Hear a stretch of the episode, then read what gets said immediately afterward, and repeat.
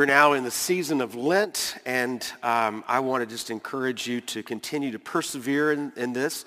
Some of you are new to Anglicanism or new to liturgical worship, and I just want to encourage you to, to keep pressing in to that which you may not understand. I know that for me in my life, and once again this year, God is, is in the midst of sort of churning things up and teaching me things as I walk through Lent. Um, I've got a lot of books today, so I just want to apologize for that in advance. Going to make you look at a few things. But I want to just test that phrase that you heard at the beginning, the phrase journeying to Jerusalem. We're told that Jesus is journeying on to Jerusalem, stopping along the way to teach and preach along as he goes. And that's an important um, word because you remember that Jesus, as he says in our gospel reading, is on his way to Jerusalem to die. He knows that that's where unpopular speakers get taken. And that's what happens to them. They get killed. They get silenced. Jesus is on his way, journeying to Jerusalem. For us, Lent is a similar, if you will, journey towards Jerusalem. It's a, another opportunity for us to once again ask God to do something in our lives that we might be prepared to deny ourselves, take up our cross, and follow after him, as Jesus will say in just another couple of chapters in Luke's gospel. The word Lent actually comes from the Old English and it means spring. So it's appropriate that we would be now in daylight savings time because life is getting lighter and the days are getting longer and praise God, we're back in the good time, right? Long summer nights, here we come. But that spring is also meant to encourage us to think about a springtime in our own hearts as we prepare for Easter. It's pretty popular. I don't think we practice it too much, but spring cleaning used to be a thing, right? You, you clean after the winter, and so spring cleaning, think of Lent as a time of spring cleaning in your own life, clearing away and making ready for the Lord. Lent can be challenging if you're used to feel good sermons. I apologize. This is not going to be one of those today um, because Jesus really kind of makes us uncomfortable with how he approaches this gospel reading we have. And that's really where I want to encourage you to turn with me. If you've got the, the Bible in front of you there, and want to take a look, you're happy to do so, chapter 13 of Luke.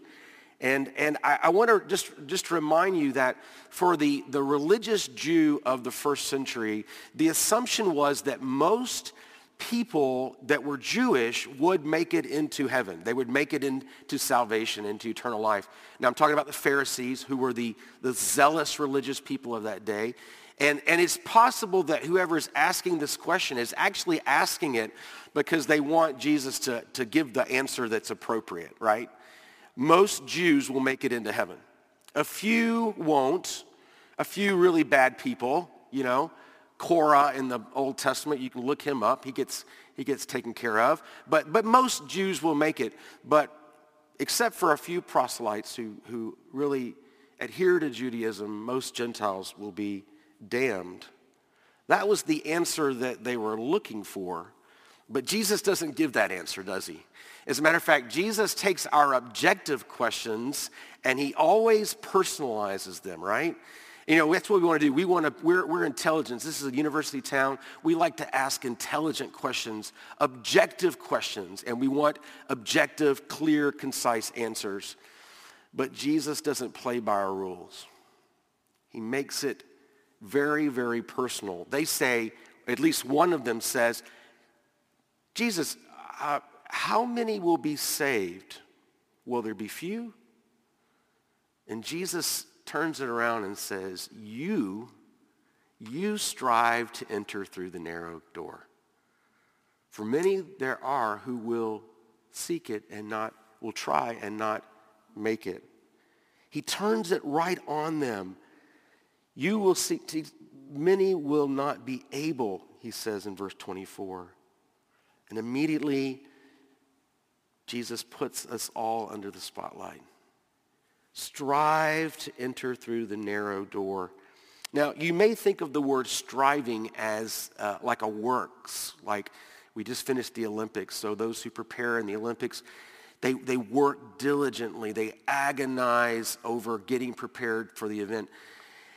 But striving really isn't about earning. That's not what Jesus is saying. We know that Scripture is very consistent. We can't earn salvation. We, it's a gift that is given. Just to point to the example from our Old Testament reading, Abraham is asleep when God takes and walks through those sacrifices and makes covenant with him. Abraham's asleep. Go back and look at it. He's not even there to, to answer any questions. This is something that God does for Abraham while he's in a deep, deep rest. And so it is for us. We can't earn salvation, but we are called to give forth wholehearted effort. And that's what the word striving means. It's actually where we get the word agonize. To, to, we think of agony as something that painful and suffering, but, but it's also, it's, it's concerted effort. It's, it's wholehearted effort put towards something, focused effort, as opposed to half-hearted effort, which, let's be honest, most of us are really good at. Half-hearted effort, right? Half-hearted at our sports, half-hearted at our, our reading or our disciplines or even our work at times, right? Half-hearted efforts. We, we, we we are really good at that. But Jesus says, you strive towards the narrow door. You should pull all your efforts, be wholehearted and focused in your effort to enter through the door. Now there's a parallel to this over in Matthew's gospel. If you want to turn over there, it's, it'd be great. Matthew chapter 7, verse 13. And in Matthew uh, 7, 13, it's just the Sermon on the Mount, near the end of the Sermon on the Mount. Jesus begins to talk about different ways, the narrow and the broad, the different, the one gate and another gate, and, and, and he goes back and forth with several comparisons. But verse 13, enter by the narrow gate, for the gate is wide and the way is easy that leads to destruction, and those who enter it are many. For the gate is narrow and the way is hard that leads to life and those who find it. I think in this contrast from Matthew's gospel, we get a greater understanding of what Jesus is getting at in our passage about this narrow way. You see, it's, you see, John Stott says it's easy. It takes very little effort. John Stott is a, an Anglican evangelical preacher uh, who's now with the Lord but in England. But John Stott says that, that, that it's, it takes no effort to go through the broad way. The broad path is easy, right? No effort whatsoever.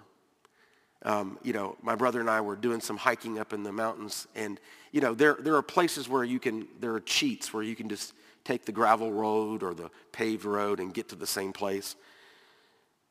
But Jesus says that's easy. That takes no effort whatsoever. But the narrow way requires great effort. It's hard and it has to be pursued diligently. And that's the difference that we're called to consider. Are we going to go the broad way, which is easy, or are we going to go the narrow way, which requires much more effort?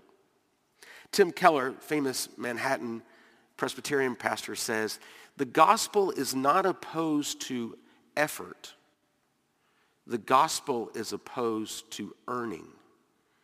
And I think there's a difference that we have to distinguish. Because I think sometimes we have this idea that the gospel means that God has done everything for us and nothing is required of us. And Jesus is making it clear that we must put forth effort even while we know there's no way we could possibly earn salvation. The question Jesus imposes on this question asker is, are you striving, are you putting forth whole effort to enter through the narrow way? And that same question has to echo in our hearts and minds. And Lent is a beautiful time to let the Lord ask that question. Let him do the spring cleaning. Now, just to clarify a few figures of speech in this passage, narrow door is equated with salvation. Entering through the narrow door, it's not a literal narrow door, it's a, it's a metaphorical door. It's, it's the way you enter into salvation.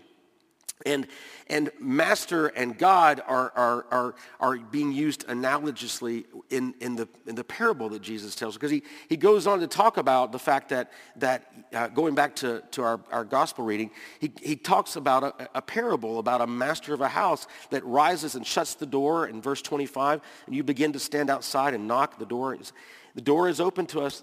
Uh, um, open the door to us. And then he will say, I do not know where you come from. This is, this is that master in the parable Jesus is telling is to be God. The, the point that Jesus is making is that there is a time-limited offer to enter through that narrow door. That there will be a time when time is no more. And so Jesus is urging those who are listening and us this morning to consider if we are in fact seeking to enter through the door or not. You can be near the door, Jesus goes on to say, and not yet enter. The second part of the parable that Jesus talks about is, is those is what they what they begin to say. Did we ate and drank with you, verse 26, in your presence, and you taught in our streets. But 27, but he will say, I tell you, I do not know where you come from. Depart from me, you workers of evil. Jesus is making it clear there, there is a time when we must make a decision whether we will enter the door or not. And he's also making a statement that it's not enough to be in proximity to the door. We actually have to enter into it. Jesus is making it clear in this parable that, that there's, there's no recognition in these that would want to enter now that time is over, now that time is up. They did not identify with God. There is nothing that identifies them with him once the door is closed. Sober, sober thoughts. And I know for you and for me, we, we have loved ones that we worry about. Do they know uh, the gospel? Have they, they entered into that door? And, and those are the people that we pray for and we seek to be a living, life-giving witness before. But the question this morning for us is, is very personal, personable. Are we striving? Are we wholehearted in our effort to enter into salvation? Well, what does it look like to strive? What does it look like to actually make that effort, that wholehearted effort? Well, it seems pretty clear to me that Jesus is saying we need to repent of the works of evil. What he says there in verse 27, that there are works of evil that we do that we need to repent of. I want to ask you to pull up that, that, um, that prayer book, the red prayer book you've got there, and, and flip over to page 548 there is a, an amazing litany that we do on Ash Wednesdays. We begin this season of Lent that helps to be a springboard for us in this process of spring cleaning in our own hearts and minds.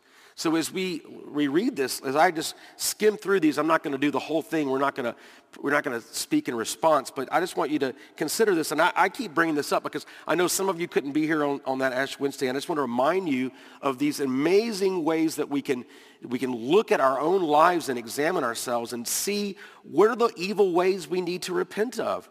So just going down there for our unfaithfulness and disobedience, for our pride, vanity, and hypocrisy.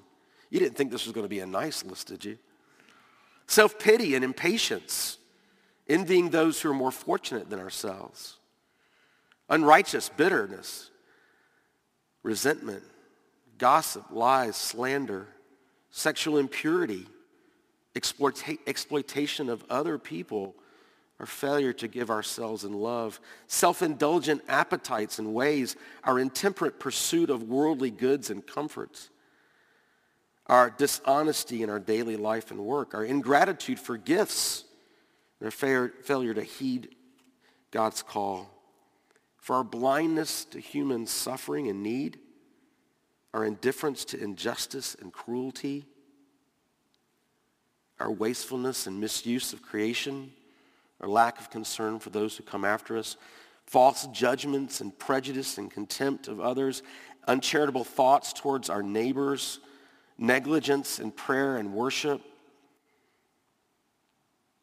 seeking uh, and, and presumption and abuse of our your means of grace, seeking the praise of others rather than the approval of God, failure to commend the faith to those that is within us. In other words, not commending the faith to other people.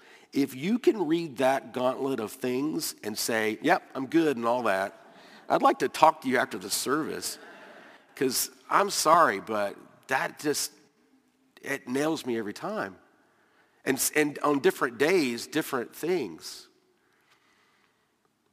It's so easy to minimize our sin and to overlook our sinful ways. But fr- friends, we don't want to be like those that Paul talks about in the, in the Philippians passage Justin read us. We don't want to be those who've, who've despised the cross of Christ. If we aren't truly sinful, broken people, then why did Christ have to die upon the cross? And yes, the very people that Paul is struggling to help the Philippians understand, there are those who, their God is their stomach. Their pride is their shame and their end is destruction. They were proximately near, but they've never walked through the door. Barbara Brown Taylor is a world-renowned uh, author and, and preacher. She's amazing, and if you get a chance, read some of her sermons. I just picked up one. It's entitled "Listen, Lenten Discipline," and, and she says this way, Little by little, Christians became devoted to their comforts instead, in other words, instead of devotion to God. The soft couch, the flannel shirt and sheets, the leg of lamb roasted with rosemary, these things made them feel safe and cared for, if not by God, then by themselves. They decided they were there was no contradiction between being comfortable and being Christian. And therefore, before long, it was very hard to pick them up out of the population at large. They no longer distinguished themselves by their bold love for one another. They did not get arrested for championing the poor. They blended in. They avoided extremes. They decided to be nice rather than be holy. And God moaned out loud. She's got a, quite a way with words. Friends, if we're going to heed Jesus' call and strive to enter through the narrow door, we're going to have to, we're going to have to repent of those evil works that we're all guilty of. Lent becomes an opportunity for us to allow the Lord to do that spring cleaning in us. Secondly, we, we need to, I think, if we're going to strive to enter that narrow door, we need to spend time with those who will be good examples to us. Paul commends himself, which is always dangerous. Paul commends himself that you should follow him and others like him in pursuing uh, God. He says it right there at the beginning of our verses. He says, brothers, join in imitating me and keep your eyes on those who walk according to the examples you have set in us. We need to be considering, are, are we surrounding ourselves with those who are also wholeheartedly striving to enter through the, the kingdom of God? I don't mean to exclude people who are not. We have to be salt and light. But there needs to be people in our lives that are speaking into our lives and encouraging us on because it is a long, long way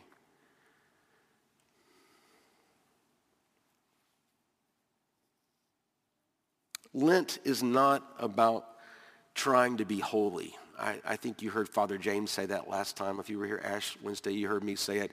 It's not about work harder Christianity. It's not about trying to, to be holy by things we give up or by the things we take on. It's not about more work. It is, though, about effort. It's about coming to grips with the things that possess us. And then also the grace that God imparts for us to live apart from those things. What I mean by that is that when, when we recognize how dependent we are upon sweets and, and, and food in general, for instance, and we are able to, uh, to, to skip a meal or maybe even God calls us to fast for several meals, and we're able to do that, we realize that, that God's grace has been extended to us and that we have the strength to in fact live without this greater dependence upon those things. We become aware of them, and then we become a part, aware of God's grace. Paul puts it this way in Philippians, right before what, he, what we read this morning. I want to read it to you because it's, it's Paul. Not that I have already obtained this and I am already perfect. I press on to make it my own because Christ Jesus has made me his own. You, you, you, hear that? It's, it's not that he's trying to earn Christ's love, but he wants to do this because he's received by grace God's love.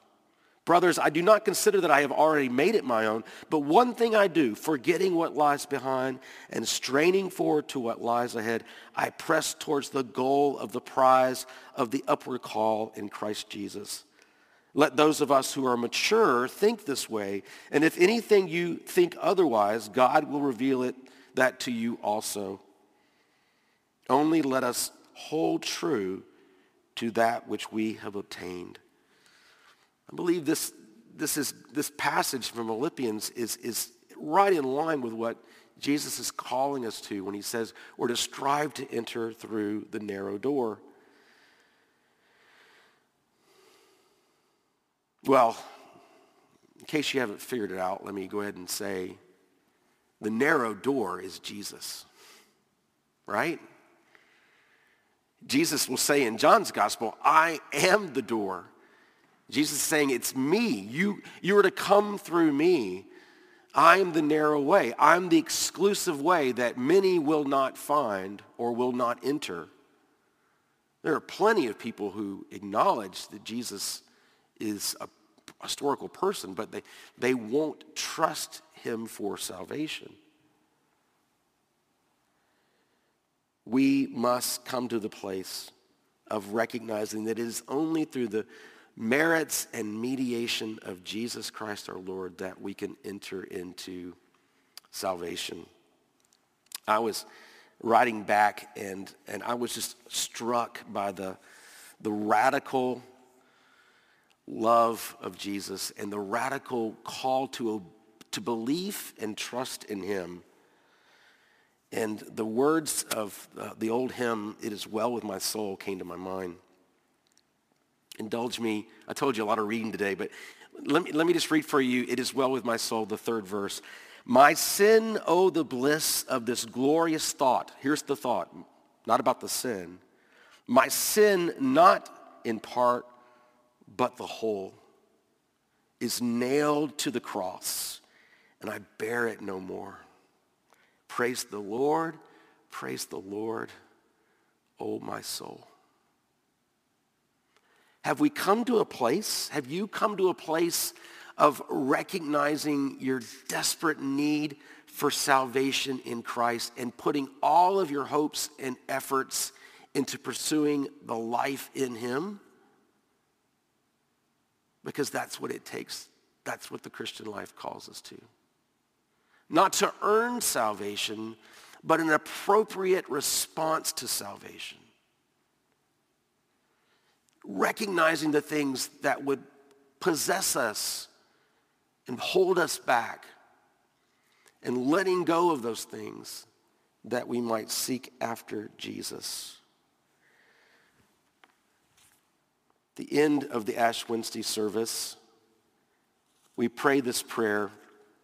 It's on 551 but I'll read it in case you don't want to turn there. O Lord, our God, grant us grace to desire you with our whole heart, striving to enter through the narrow door. That desiring you, we may seek you. That seeking you, we may find you.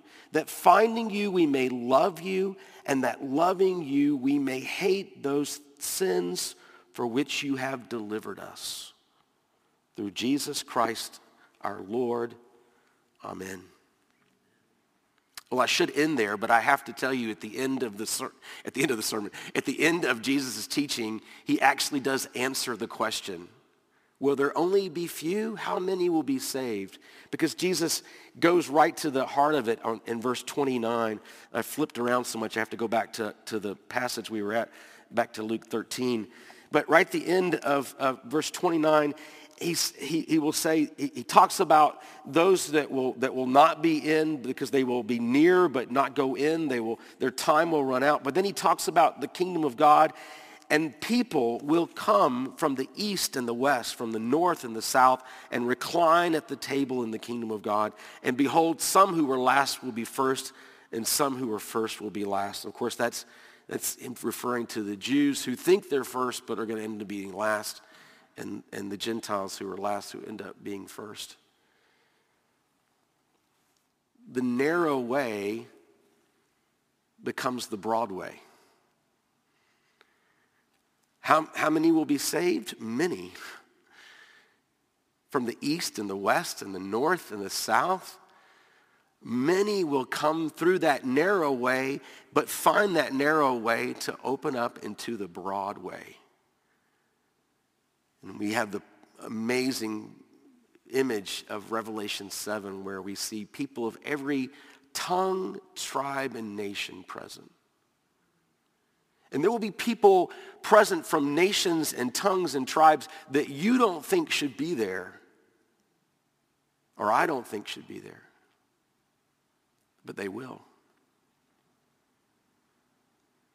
The narrowness of the door becomes the broadness of the offer of the gospel.